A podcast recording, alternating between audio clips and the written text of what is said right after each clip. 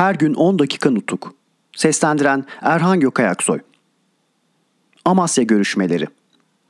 Baylar anımsayacaksınız. Bahriye Nazırı Salih Paşa ile Amasya'da buluşmak kararlaşmıştı. Nazır Paşa ile hükümetin dış siyasası, iç yönetimi ve ordunun geleceğiyle ilgili konular üzerinde görüşülme olasılığı vardı. Bunun için daha önce kolordu komutanlarının düşünce ve görüşlerini bilmek bence pek yararlı olacaktı. 14 Ekim 1919 günlü şifre telimde kolordu komutanlarının bu üç nokta ile ilgili görüşlerini rica ettim. Komutanların raporlarını belgeler arasında okursunuz. Salih Paşa 15 Ekim'de İstanbul'dan yola çıktı. Biz de 16 Ekim'de Sivas'tan yola çıktık. 18 Ekim'de Amasya'da bulunduk. Salih Paşa'ya uğrayacağı iskelelerde ulusal örgütlerce parlak karşılama törenleri yapılması ve bizim adımıza hoş geldiniz denilmesi için yönerge verilmişti.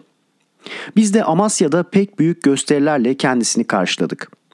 Salih Paşa ile Amasya'da 20 Ekim'de başlayan görüşmelerimiz 22 Ekim'de sona erdi. 3 gün süren görüşmeler sonunda ikişer sayı olmak üzere 5 tane protokol düzenlendi. Bu 5 protokolden 3'ünü Salih Paşa'da kalanları biz, bizde kalanları Salih Paşa imzaladık. 2 tane protokol gizli sayılarak imza edilmedi.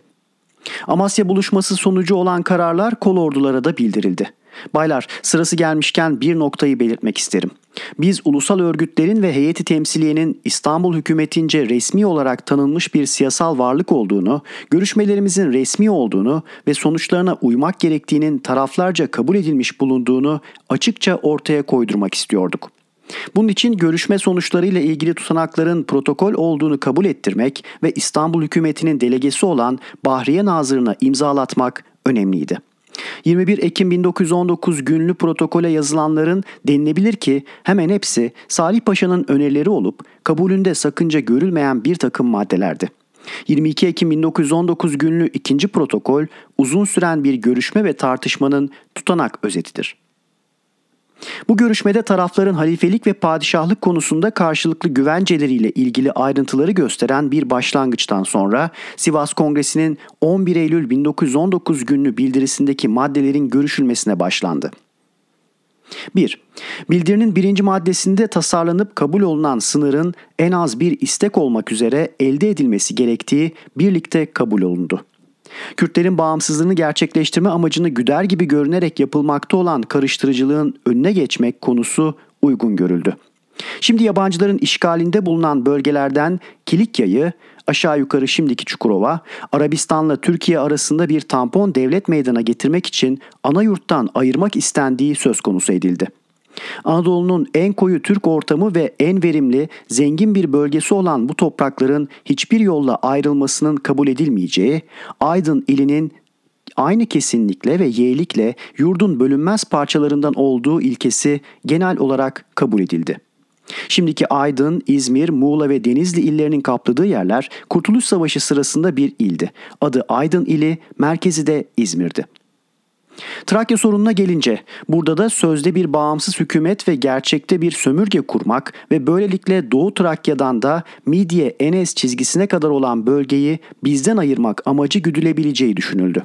Fakat Edirne'yi ve Meriç sınırını bir bağımsız İslam hükümetine bağlamak için bile olsa hiçbir şekilde bırakmamak ilkesi ortaklaşa uygun görüldü. Bununla birlikte bütün bu maddede söz konusu edilen şeyler üzerinde yasama kurulunun da vereceği en son karara elbette uyulacaktır dendi. 2. Bildirinin dördüncü maddesinde Müslüman olmayan halka siyasal egemenliğimizi ve toplumsal dengemizi bozacak nitelikte ayrıcalıklar verilmesinin kabul edilmeyeceğini belirten fıkra önemli görüşüldü. Bu kaydın bağımsızlığımızı gerçekten sağlamak için elde edilmesi zorunlu bir istek niteliğinde sayılması ve bundan yapılacak en ufak bir fedakarlığın bağımsızlığımızı kökten sarsacağı ortaya konuldu. Bu dördüncü maddede söz konusu olan Hristiyan halka çok ayrıcalıklar vermemek ilkesi gerçekleştirmemiz gerekli bir amaç olarak kabul edilmiştir. Bununla birlikte gerek bu konuda gerekse yaşama hakkımızın savunulması yolundaki başka isteklerimizle ilgili konularda birinci maddenin sonunda olduğu gibi burada da Meclis-i Milli'nin görüşüne ve kararına uyulacağı kaydı konuldu. 3. Bildirinin 7. maddesine göre bağımsızlığımız tam korunmak koşuluyla teknik, sınai ve ekonomik gereksinmelerimizin nasıl sağlanacağı konusu tartışıldı ülkemize pek çok sermaye dökecek bir devlet bulunursa bunun maliye işlerimiz üzerinde isteyebileceği denetleme hakkının kapsamı kestirilemeyeceğinden bu konunun bağımsızlığımızı ve gerçek ulusal çıkarlarımızı zarara sokmayacak yolda uzmanlarca iyiden iyiye düşünülerek sınırlandırılıp saptanmasından sonra meclisi millice uygun görülecek şeklin kabulü görüşüldü. 4. 11 Eylül 1919 günlü Sivas Kongresi kararlarının başka maddeleri de Meclis-i Mebusa'nın kabulüne sunulmak koşuluyla genel olarak uygun görüldü. 5. Bundan sonra Sivas Kongresi'nin 4 Eylül 1919 günlü kararlarının örgütler bölümüyle ilgili 11. maddesinde yer alan Anadolu ve Rumeli Müdafaa Hukuk Cemiyeti'nin durumu ve bundan sonraki çalışma biçimi ve alanı söz konusu oldu. Bu maddede ulusal iradeyi egemen kılacak olan Meclisi Milli'nin yasama ve denetleme haklarına güven ve serbestlikle sahip olduktan ve bu güven me- Meclisi Millice belirtildikten sonra cemiyetin ne olacağının kongre kararıyla belli edileceği açıklanmıştır. Burada söz konusu olan kongrenin şimdiye değin yapılmış olan Erzurum ve Sivas kongreleri gibi dışarıda ayrı bir kongre durumunda olması koşula bağlı değildir dendi. Cemiyetin programını kabul eden milletvekilleri cemiyetin tüzüğünde açıklanmış olan delegeler gibi sayılarak yapacakları özel toplantı kongre yerine geçebilir. Bundan sonra Meclisi Milli'nin İstanbul'da tam güvenlik içinde serbest olarak görev yapabilmesi gerekir. Bunun şimdiki koşullara göre ne ölçüde sağlanabileceği düşünüldü. İstanbul'un yabancılar elinde bulunması dolayısıyla milletvekillerinin yasama görevlerini gereği gibi yapmalarına durumun pek elverişli olamayacağı düşüncesi belirdi. 1870 savaşında Fransızların Bordo'da ve yakın zamanlarda Almanların Weimar'da yaptıkları gibi barışın yapılmasına değin geçici olarak Meclisi Milli'nin Anadolu'da İstanbul hükümetinin uygun göreceği güvenilir bir yerde toplanması uygun görüldü. Meclisi Milli'nin toplanmasından sonra güvenlik ve dokunulmazlık derecesi belli olacağından tam güven görülürse cemiyet heyeti temsiliyenin dağıtılarak örgütlerinin çalışma ereğinin az önce bildirdiğim gibi kongre yerine geçecek olan özel bir toplantıda kararlaştırılacağı belirtildi.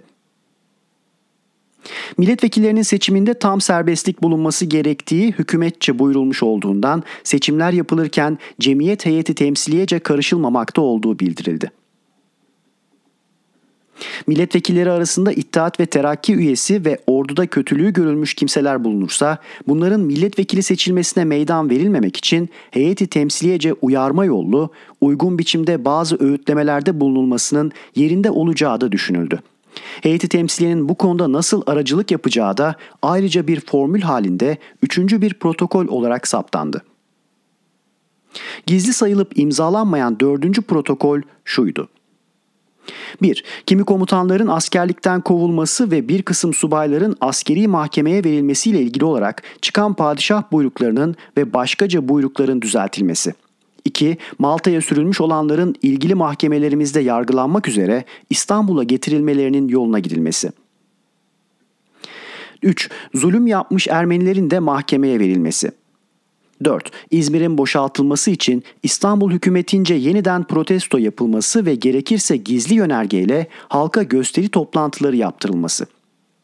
5. Jandarma Genel Komutanı, Merkez Komutanı, Polis Müdürü ve Dahiliye Nazırlığı Müsteşarının değiştirilmeleri. 6. İngiliz Muhipler Cemiyeti'nin kapı kapı dolaşıp halka kağıt mühürlettirmelerine engel olmak. 7. Yabancı parasıyla satın alınmış derneklerin çalışmalarına ve bu gibi gazetelerin dokuncalı yayımlarına son verilmesi. Özellikle subayların ve memurların bu gibi derneklere girmelerinin kesin olarak yasaklanması. 8. Aydın Kuvayi Milliyesi'nin gücünün artırılması ve beslenmelerinin kolaylaştırılması ve sağlanması. Bu iş Harbiye Nazırlığınca düzenlenir. Donanma Cemiyeti'nin 400 bin lirasından gereği kadarı hükümetçe bu işe ayrılabilir.''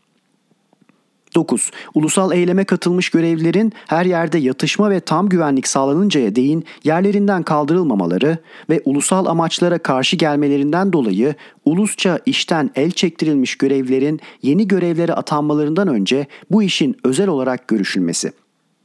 10. Batı Trakya göçmenlerinin taşınma işlerinin sağlanması. 11. Acemi Sadun Paşa ile buyruğu altında bulunan kişilerin uygun bir yolla geçimlerinin sağlanması.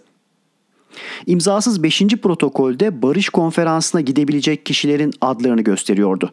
Böyle olmakla birlikte hükümet bu konuda ilkelere uymak koşuluyla serbest bulunacaktı. Delegeler Başkan Tevfik Paşa Hazretleri Askeri Delege Ahmet İzzet Paşa Hazretleri Siyasal Delegeler Hariciye Nazırı Reşat Hikmet Bey Uzmanlar Kurulu Maliye Hamit Bey Askerlik Albay İsmet Bey Siyasal İşler Reşit Bey. Bayındırlık İşleri Mühendis Muhtar Bey. Deniz Albayı Albay Ali Rıza Bey. İstatistik Refet Bey. Tarih Emiri Efendi. Hukuk Danışmanı Münir Bey. Ticaret işleri için uzman bir kişi, çeşitli mezheplerin ayrıcalıklarını bilen uzman bir kişi. Yazı kurulu Reşit Saffet Bey, Maliye Eski Özel Kalem Müdürü. Şevket Bey, Salih Bey, Orhan Bey ve Robert Kolej Türkçe öğretmeni Hüseyin Bey. Baylar, bu görüşmelerimizin tutanakları arasında en önemli noktanın Meclisi Milli'nin toplantı yeriyle ilgili olduğu yüksek dikkatinizi çekmiş olacaktır. Meclisin İstanbul'da toplanmasının doğru olmadığı konusundaki eski düşünce ve görüşümüzü Salih Paşa'ya kabul ettirdik ve onaylattık. Ancak kendisi bu görüşe katılmakla birlikte bu katılmanın kişisel olduğu, şimdiden bütün hükümet adına söz veremeyeceği yolundaki çekimserliğini de ileri sürmüştü. Kendisi hükümet üyelerini inandırmak ve bu düşünceye katılmalarını sağlamak için elinden geleni yapacağına söz vermiş ve başaramazsa hükümetten çekilmekten başka yapacak bir şey olmadığını bildirmişti. Salih Paşa bu konuda başarı sağlayamamıştır. Meclisi Milli'nin toplanacağı yer konusuna yeniden dönmek üzere Amasya görüşmeleriyle ilgili sözlerime son veriyorum. Her gün 10 dakika nutuk. Seslendiren Erhan Gökayaksoy.